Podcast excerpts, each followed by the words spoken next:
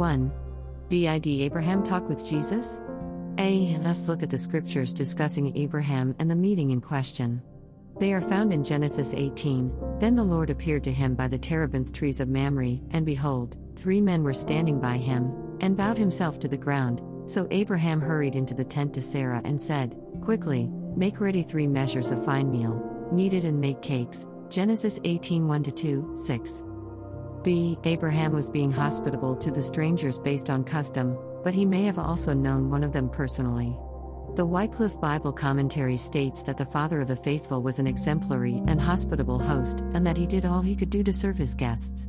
Jamieson, Fausset, and Brown's commentary says that a person, at that time of Abraham, who was visited by an ordinary person would stand and greet their guest. If the visitor, however, was of some superior rank, or a friend, the custom was for the host to bow low then lead the visitors to a tent. See, the word Lord in Genesis 18:1 is derived from the word Jehovah, the pronunciation of which is usually Jehovah. The Bible tells us in places such as Genesis 12:1, 15-1, and so on that Abraham had seen the Lord several other times. In Genesis 18:3 the word Lord is identical to the first verse in the chapter, but is in a plural form.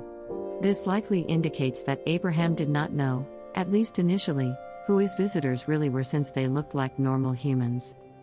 D. It was not until after everyone had eaten that he realized the true identity of those he served and their true purpose. See Genesis 18 9 15. Abraham came to understand that one of the men whom he had spoken to was none other than Jesus Christ manifested as a man. E. The 53rd verse of John 8 records part of a discussion between Christ and certain Jews who hated him and wanted him dead. Jesus is bluntly asked if he thinks he is greater than Abraham and the Old Testament prophets, all of which are dead. F. The amazing revelatory response of Jesus is just as blunt and to the point as the question that they asked of him. Christ told the Jews, Your father Abraham rejoiced to see my day. The Jews angrily shot back their answer, You are not yet 50 years old. Christ goes on to say that before the father of the faithful was even born, that he existed as the Old Testament's I am, verse 58. Is it any wonder why the Jews immediately took up stones to kill him? G. Genesis 18's account of the meeting between Abraham and three mysterious strangers, one of which was Jesus, testifies to how highly regarded he was in God's eyes. This is why he is called God's friend and the Eternal's friend forever in Isaiah 41 8 and 2 Chronicles 20 7. The New Testament confirms his status with God when it states, He was called the friend of God, James 2 23.